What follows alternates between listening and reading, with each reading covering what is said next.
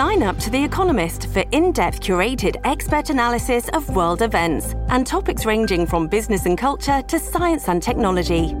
You'll get the weekly digital edition, online only articles, curated newsletters on politics, the markets, science, culture, and China, and full access to The Economist Podcast Plus. The Economist is independent journalism for independent thinking. Go to economist.com and get your first month free. This episode is brought to you by Shopify. Whether you're selling a little or a lot, Shopify helps you do your thing, however you cha-ching. From the launch your online shop stage, all the way to the we just hit a million orders stage. No matter what stage you're in, Shopify's there to help you grow. Sign up for a $1 per month trial period at shopify.com slash special offer, all lowercase. That's shopify.com slash special offer. Hello, everybody. This is Marshall Poe. I'm the editor of the New Books Network. NBN listeners like to read books and buy them. So we thought we'd tell you that right now, our friends at Princeton University Press are having a remarkable site wide sale. You can get 50% off books, including ebooks and audiobooks, with the code 50, F I F T Y, at checkout until May 31. You can save some real money on Princeton University Press books. I encourage you to go there and check it out. Welcome to the New Books Network. Sociology Podcast channel, and I'm Deidre Ann Tyler, the host of the channel. Today we'll be talking with Dr. John Murillo III, author of the book Impossible Stories on the Space and Time of Black Destructive Creation. Welcome to the show, Dr. John Murillo. Oh, happy to be here. I wonder if you could begin the interview by telling us a bit about yourself and how your book project got started. Um, okay. So, to be honest, this project started uh, kind of as a product of me being a huge nerd. Um, I'm very into science fiction, and there's a particular episode of the show Doctor Who, and uh, the doctor, the guy that plays the Doctor, David Tennant, at the time, he described time as a big ball of wibbly wobbly, timey wimey stuff, right? As opposed to like a timeline or some other thing. And I thought that was really compelling to start thinking about how how how complicated uh, the idea of time and and temporality was for Black people, um, and that kind of the became kind of the jump off, jumping off point for my piece um, and my thinking throughout it. And so it started off in like grad school, uh, writing the sort of dissertation version of what this is, and then um, I kept sticking with the idea and trying to mull it over in my mind, um, and, and, then produce the book that you have here um, from that project. So it's been a really long engagement with what started out as a question about, you know, what even is black time? What does it mean to be a black person in relationship to time, um, given the structure of the world around us, and given, you know, the ways that that world is violent on scales that aren't just, you know, purely material um, or purely observable in um, in the events that happen in the world, right? But in, in ways that are actually significantly larger um, and more perhaps menacing uh, than they seem on the surface. So that that's sort of how this all started, and um, yeah, uh, there's also my interest in physics. I've had that interest since I was like five or six. I wanted to be a physicist when I grew up, um, an astrophysicist, and uh, part of this project was me keeping that desire alive in a new form. So those two things combined with my general research interest in Black studies turned into this book. Great. Yeah. Can you tell us about your method? Because it was so creative. You looked at um, the Black creative work and you connected that into what you're trying to explain to us about life and death as being black. Explain that a little more, please. Sure, yeah. Um, I wanted to think in terms of, on the one hand, diagnosing a problem. So, you know, um, what is wrong? What's going on?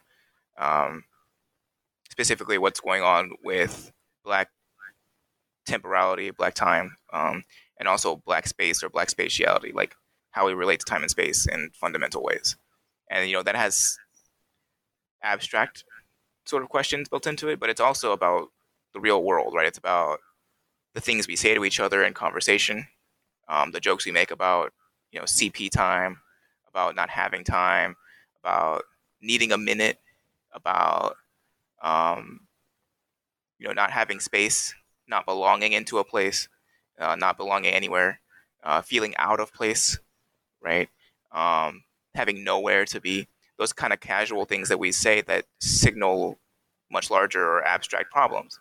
So that was the one hand I wanted to diagnose the problem um, as we kind of already talk about it and experience it in our everyday lives and in our uh, relationships to these sometimes spectacular spectacular events of violence. You know, these spectacular moments of uh, anti-black violence with the police or um, with the state in general or with other people who are you know, authorized by the anti-black world to do violent things to black people. They don't necessarily have to be police, right? Um, on the other hand, I wanted to talk about this in terms of what we've made of those, or made from those conditions, right? Like, so we have this condition that I'm diagnosing, but then also we have, uh, and these set of problems that I'm diagnosing, but we've made things, right? We've made movements, we've made art, we've made literature, which is the focus of the book, right? It's literature we've made that under these conditions, right? Or with this in, uh, with this as the fact of our existence.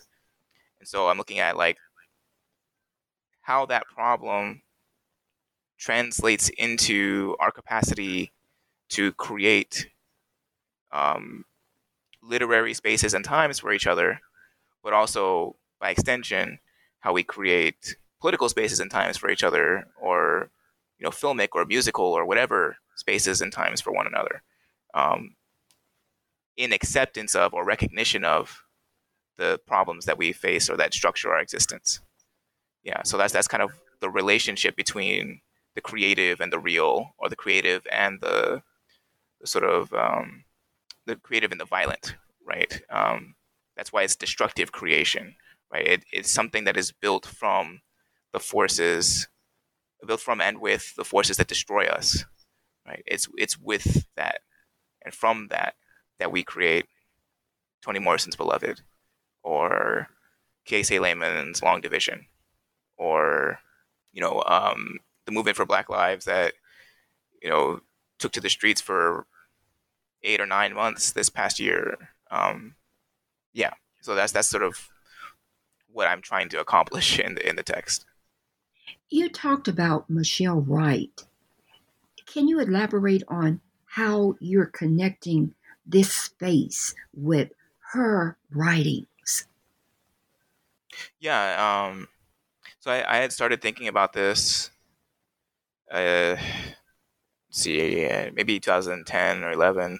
I was starting to sort of formulate my thinking about time and space, but um, and and trying to think about how to use physics in a humanities based discipline, right? Like a or in a sociological based discipline, right? Like you know, you're talking about something that's social sciences and history and and literature and philosophy, and trying to use hard science like physics to help describe what's happening in that field or set of fields, you know, um, which is difficult. And so I didn't really have a framework for how to do that, or if it would be acceptable as a project. And then Michelle Wright wrote her book, Physics of Blackness.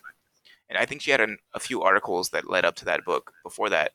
But it wasn't until her book came out that I um, started looking into her work and seeing that there is a language and a method for thinking about the relationship between, you know, blackness um, in, in, a, in a philosophical way, but also blackness in terms of the physical phenomena uh, that we experience and that we see uh, in and at the base of the world. And so, on the on that level, she sort of gave me an opening to do the project that I wanted to do with a sense of legitimacy, um, because it was a conversation that she was starting to have with us, right? Um, I think we've had this conversation on some level, but we didn't do it in a way that incorporated physics in a kind of serious capacity. And she was like the first person I encountered that was taken seriously in that way. And so um, there's more people now. You know, a lot of people. There's a a recent book called um, "The Disordered Cosmos" by Chanda Prescod-Weinstein um, that does this work very explicitly and does it beautifully. Um, there's this book that I just wrote. There's a book um, called um, shoot, I forget the name of the book. Uh, well, there's, there's the point is there's a there's a wealth of work now, but I think it kind of starts with Michelle Wright's work, um, in explicitly talking about physics this way, and um, that's kind of how I started relating to her work. I disagree with her work, um, as I do in the book. You know, there's a, a huge section that kind of tells you why, um, and it's just kind of grounded in the framing of the idea that she's talking about. Uh, she's sending her, centering her ideas on the premise that blackness is an identity, and then moving forward with her theory of time from that premise. And for me, that's not that's not enough, right? It's not that she's wrong or that she, or her work isn't useful. It's that it's not capturing the fullness of the problem. And what I'm trying to do is sort of supplement her work by saying it's not just identity, it's about being, like existence, right? It's, it's not what just what you identify as, right, or just what you experience, right? But but the fact of existence in the world, right? Independent of what you identify as, independent of identity, independent of desire, right? It's, it's, which is you know also why physics is useful. Physics talks about phenomena that just happen. They don't need to be experienced. The rules of the universe don't need to be agreed upon, right? They don't need to be identified with. They just are. And so I was kind of trying to add that to the mix that she sort of started making. That's so great. In in your whole book, you talk about the anti-black world, the time, space, and literature. Can you describe some of the incidents that have recently occurred and how you've given examples of this? Yeah, um, it was really important to me to remind myself and the people reading the book, which you know may just be academics or maybe people not even in school, um, that this is not purely abstract and that this is not purely just what we see and experience. And so I, I really needed to have that part of the book that's really just narrative, right? That just talks about what happened and how those things that actually happened are the sources for these theoretical or abstract claims that we that I have or that we have in general. You know, so I talked about um, for for the for the space chapter, for example, um, I talked about um, this man Nephi Arreguin and how he was killed uh, in my home city, in my hometown of Cerritos, and you know he he was killed because someone called the police when he he and his friend you know knocked on a door looking for their friend's house. They were in Cerritos trying to find their way, I guess, and they knocked on the maybe the wrong door, and then so um, they were sort of talking at their car trying to figure out, I guess, where they're going to go or where the right place is or redirect themselves. The person in the house that they knocked on the on the door of, they they called the police, and they said that he didn't look like he belonged here. You know, whatever that means, whatever here is, right? And the register upon which that word here operates is not just like here Cerritos, right? But here in the world, right? Here in space that isn't supposed to be for black people, whatever that is, right? You know, and if that's everywhere, then you know, what do we do with the nowhere that we have? so he's killed um, in a confrontation with the police. You know, he's accosted by them for not being someone that looks like they belong in the neighborhood, and they ask for his ID, and uh, he refuses to give it to them. Uh, they allege that he tried to kind of magically, um, you know, they're they're at the the driver's side window, that he tried to run them over with his car, which doesn't physically make any sense. Um, how could he whip around his car to the side to run them over, but um, from a city from standing position, you know? Um, and they shot him. You know, they shot him in the heart. Uh, he crashed into a light pole. The light pole, uh, or uh, the wires from the light pole came down. Uh, the fire hydrant uh, next to him had like kind of exploded upward, and so the wires that were live wires were in the were in the water. So paramedics didn't really get to him any useful amount of time, and uh, he died. And it's traceable back to the fact that someone said he didn't look he belonged here. Right? The space wasn't his to have. The space wasn't his to be in. And he's dead. Right? And if you have to, you have to Google it to find out what happens in the aftermath. But years later, they settle with uh, the family, the sheriff's, the I think Cerritos Sheriff's Department. You know, they settle with uh, the family for a couple for like a couple million dollars or something, and that's supposed to be the end of it. But it's sort of swept, even that swept under the rug, right? Because the announcement of a settlement suggests that they lied and that they are culpable, and they would have to show that what they were doing was enforcing this belief that black people don't belong places. So they killed him because he didn't belong places, and for them to settle in public, and for that settlement to be made widely known, would be to say, "Yeah, we killed him just because we didn't think he belonged here," you know. And so then I have that same um, approach to the chapters about time, and it's in similar fashion, right? Um, the Kalief Browder story, right? The documentary that I write about in the the book is called time, the Kalief Browder story, right? And it has these stylizations of, you know, between scenes they'll have gears turning like of a clock, and then they'll have time on a digital clock running really fast or really slow all of a sudden, or backwards or forward, um, or skipping. Um, they'll have like a, a, a regular clock, and then the, the hands will move all crazy, and it's trying to very much show that this is a problem with time you know, the amount of time that Kalief was in jail, uh, in solitary confinement, the amount of time that he lost when he has to spend essentially three years back and forth between uh, the trial that never happens because the witness never shows, right? And um, being brutalized in prison or being contained in the solitary confinement of prison for, I think, something like 800 and uh, 82 days, some, something close to, to that number. Um, and so the the story is not just that it was wrong for him to be treated the way he was treated, and that this is shows the failures of the justice system for Black people, right? But it also shows that like there's a problem with how we get to relate to time. He'll never get that time back, or he never could before he took his own life. And the agony of that loss of time is what drove him to do that. You know, and there's other instances of real world narratives, real things that have happened.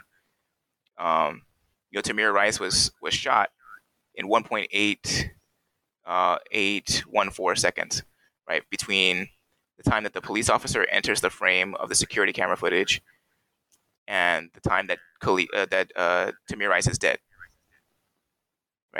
He didn't that that that amount of time was shown on CNN in the little time box on the bottom of the screen that kept playing over and over again.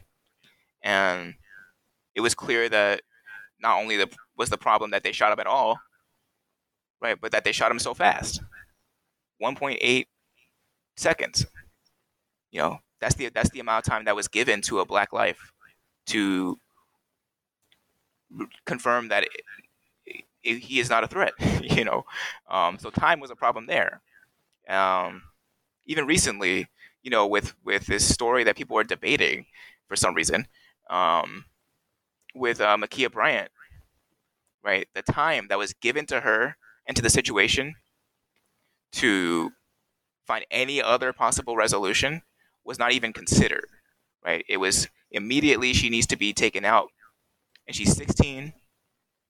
Her sister called the police to help her because two grown people came to attack her and she was defending herself right? But no time is given to think about any of that right? It's get out the car down and then shoot. And then the people on the internet ah yeah you know she had a knife though. You know she she deserved it. You know or she's not one of the ones we should care about because she looked like she was a threat right but if we all took the time to actually think about the story and find out what happened we re- we realize it's another instance of this refusal to give black people time. And so then what do we do with these things? Right? What do we do with the realities of uh, these moments of horrifying violence that show us how we relate to time and space? You know, my concern in the book and with and in, in general in my classes and in, and in my own life is just what are we supposed to do with that? You know, uh, yeah, yeah. you brought up trauma work and wake work.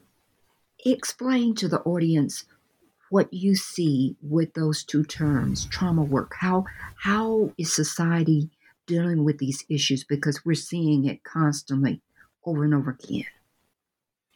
Yeah, um, you know, wake work comes from Christina Sharpe's book called In the Wake on Blackness and Being.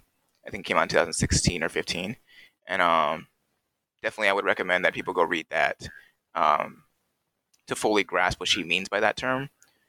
But what I'm saying with the idea of like trauma work is that we're the work that we do, you know, to create things to um, whether that's a political movement or some food that we need to cook today uh, to feed our families or something in between.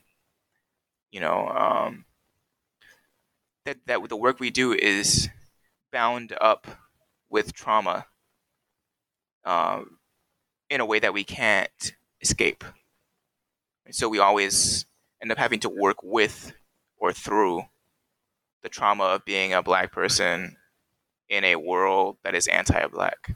You know, um, we on the daily, uh, in big and small ways, have to make effortful decisions, you know, workful decisions, right?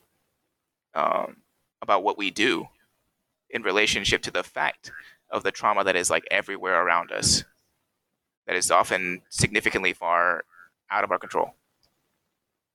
And so, the question that I was asking about in those chapters about wake work and, and work and trauma work was, you know, how do we work not in sort of a resignation to the trauma that we experience daily.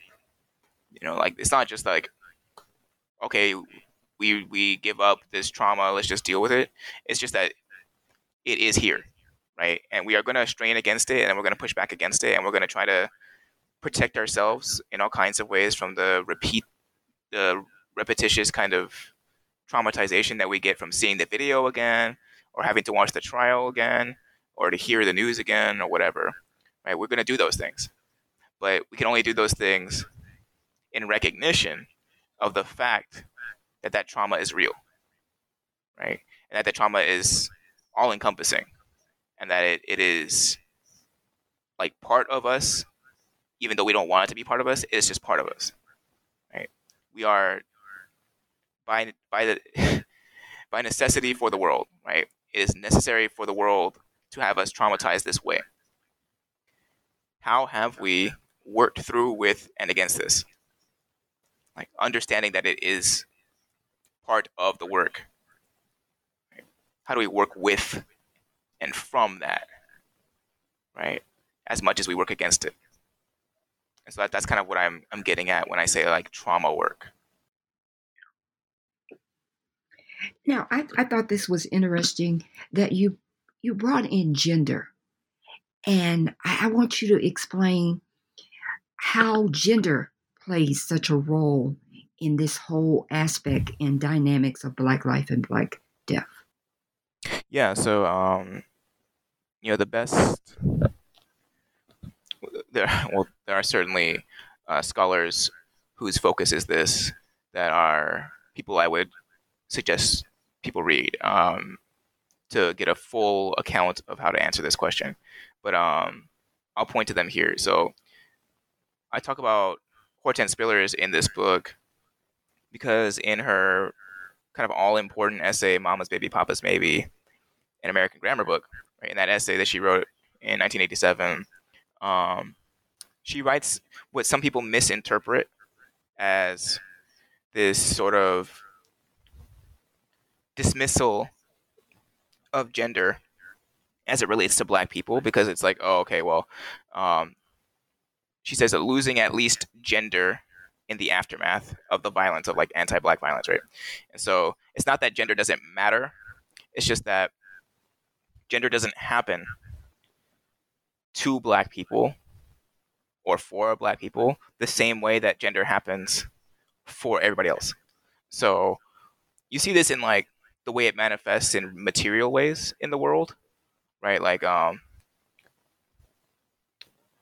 the difference in, for example, the treatment by the police of a white woman and a black woman, right? Gender doesn't figure there the same way that it is figured for a white woman, who is usually presumed to be victim by default, unless proven otherwise. For black women, it's like your threat first unless proven otherwise. Right? So gender doesn't work for black women the same way that it works for white women, and that's a consequence of the violence that began with slavery. And so she's not saying that gender doesn't matter. She's saying that it matters, but on a completely different register, right? Um, and so when we talk about gender, we have to like be nuanced about the way we don't fl- like we, we we avoid flattening like womanness or um, even being trans or gender nonconforming. Like they don't even work the same way for Black folk. So a Black trans person experiences a completely different relationship to their gender than anybody else would that would be trans, right? And so that's kind of the fundamental, like, basic thing about how this problem at the heart of you know black social death and black the pro- and how that you know stands in the face of or denies black social life in some kinds of ways um, how that changes our relationship to gender in a really violent and really problematic kind of way that forms of feminism and forms of queer studies and forms of um, academic thinking and political thinking that aren't black don't fully account for. You know, so others other writers that do this work um, um, are uh, one that the one that comes to mind is uh, Patrice Douglass, and um, she does brilliant work about exactly this question um, and unpacks that thought from Spillers in multiple essays and multiple like conference presentations that I think help deepen what I'm just saying in a kind of ba- like I'm saying a very basic version of this issue. Um, she has an essay called Black Feminism for the Dead and the Dying. And it centers the story of, I believe it's Korryn Gaines, and um, the way that gendering for her doesn't function the same way because of her blackness, right? Um, there's Joy James's work. Joy James does a lot of work with what she's uh, calling the captive maternal. You have um, Zakiyyah Jackson's work, you know, Saidiya Hartman's work with, especially with Wayward Lives recently. Um, yeah, there's a there's a wealth of work about basically that principle that gender does not happen for Black folk like it does for other people, and you know that's extendable to other things like disability doesn't happen for Black folk the same way that disability happens for non-Black folk. You know, class doesn't happen for Black folk the same way that it does for non-Black people, right? And so it's kind of following that same trend um, to think about gender that way. Now, you experienced and you read so much about the different creative works. Out of all of the creative works, which one stands out? Was it Toni Morrison, you know, that stands out in helping us to explain this time and space? Uh, for me, I mean, for me, Toni Morrison, um, not just with Beloved. I know I, I write about Beloved in the book, but you know, jazz. Um, well, jazz especially, um, Song of Solomon, um, Paradise. I mean, all her works, I think, for me, are the most impactful in the way you're asking. Um, if, if I were to pick one person, it would be Toni Morrison. Yeah. Well, I've taken up a lot of your time right now. I want to know what's your next project? What are you working on next, Dr. Murillo? Uh, well, actually, I'm working on extending what I do in Impossible Stories, you know, which is very like academic and theoretical, um, even though it has narrative stuff in it. Um, I'm trying to extend that into writing a memoir uh, that is built upon the foundations, the conceptual foundations that I establish in this book. So I'm trying to see what happens if I try to write a memoir that does it accepts that you know time doesn't work for us the right way and that space doesn't happen for us the same way you know? Uh, what happens to the storytelling process? And what happens to the storytelling process about myself um, when i take those things seriously? So the project is called uh, a myth of my own making untimely dispatches from the middle of nowhere. And it's about my life but it's trying to be kind of a staging ground for putting into practice the abstract things I say in this book. And uh, it's in progress. You know, um, I'm still looking, you know, for a place that would be a home for it. You know, trying to get trying to get a, a book contract for it. But um, I'm working on it now, and I'm finding very interesting things as I try to write these essays. Um, the first one I wrote was called "Time to Eat," and it's about food, memory, blackness, and care, um, and conceptually, but it's about my grandma and how she passed when I was 12 from breast cancer. And um, I found this book that she had been taking notes in, I guess, about five or six months before she died, um, on natural healing. And so the notes that she had written in the book, I couldn't look at for like 10 years. And I tried to avoid them as much as I could. Um, but then I sat down one day and I wanted to write this essay that I was trying to get published for her birthday, and um, you know, tried to sit down and do this work, dealing with mourning and death, but also care and memory and respect and and all those kind of complicated feelings. Um, yeah, so that's my next thing. Thank you so much. Uh, thank you.